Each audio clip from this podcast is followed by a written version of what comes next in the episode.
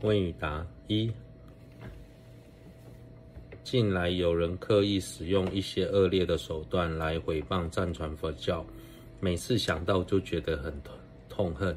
甚至想要消灭对方。这时应该如何调整自己的情绪呢？答：有人采用恶劣的手段，想要来回谤我们的信仰中信仰的宗教，或是批评我们的师长时，我们很容易升起强烈的嗔恨心，而将对方视为破坏圣教的罪魁祸首，并将捍卫自己的宗教或是维护师长的清誉名义，想很多方法。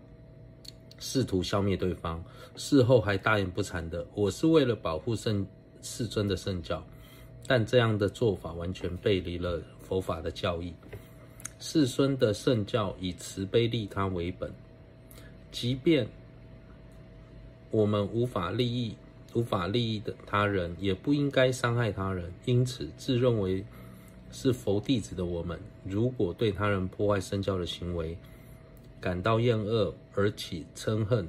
甚至想要伤害他人，这时真正破坏圣教的罪人反而是我们，而不是对方。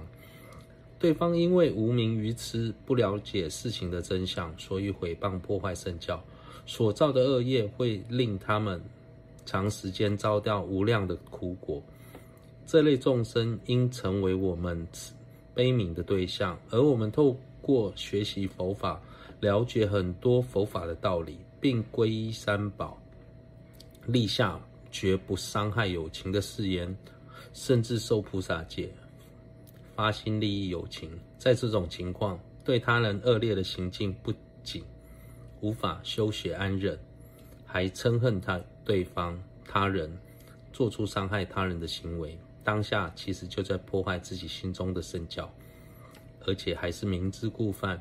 所以比对对方更为恶劣。世尊也曾经说：“我的教法在未来不会被外面的魔外道或肆意毁谤的人破坏，只会因为追随我的人不够认真修行而逐渐衰败。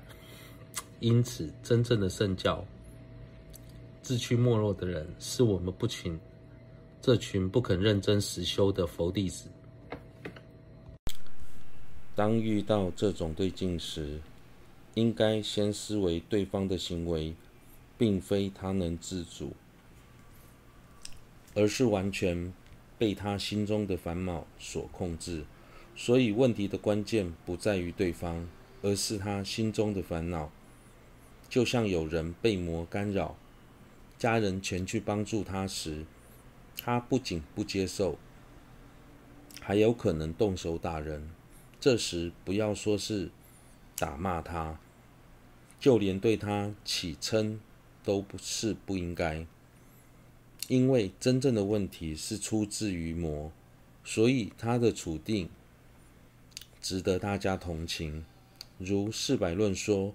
虽称为魔使，如良医不称。佛见诸烦恼，非具惑众生。透由思维法义。”先让自己的心服顺佛法，之后再去试着了解对方的观点，并找机会互相切磋，以理性的方式讨论沟通。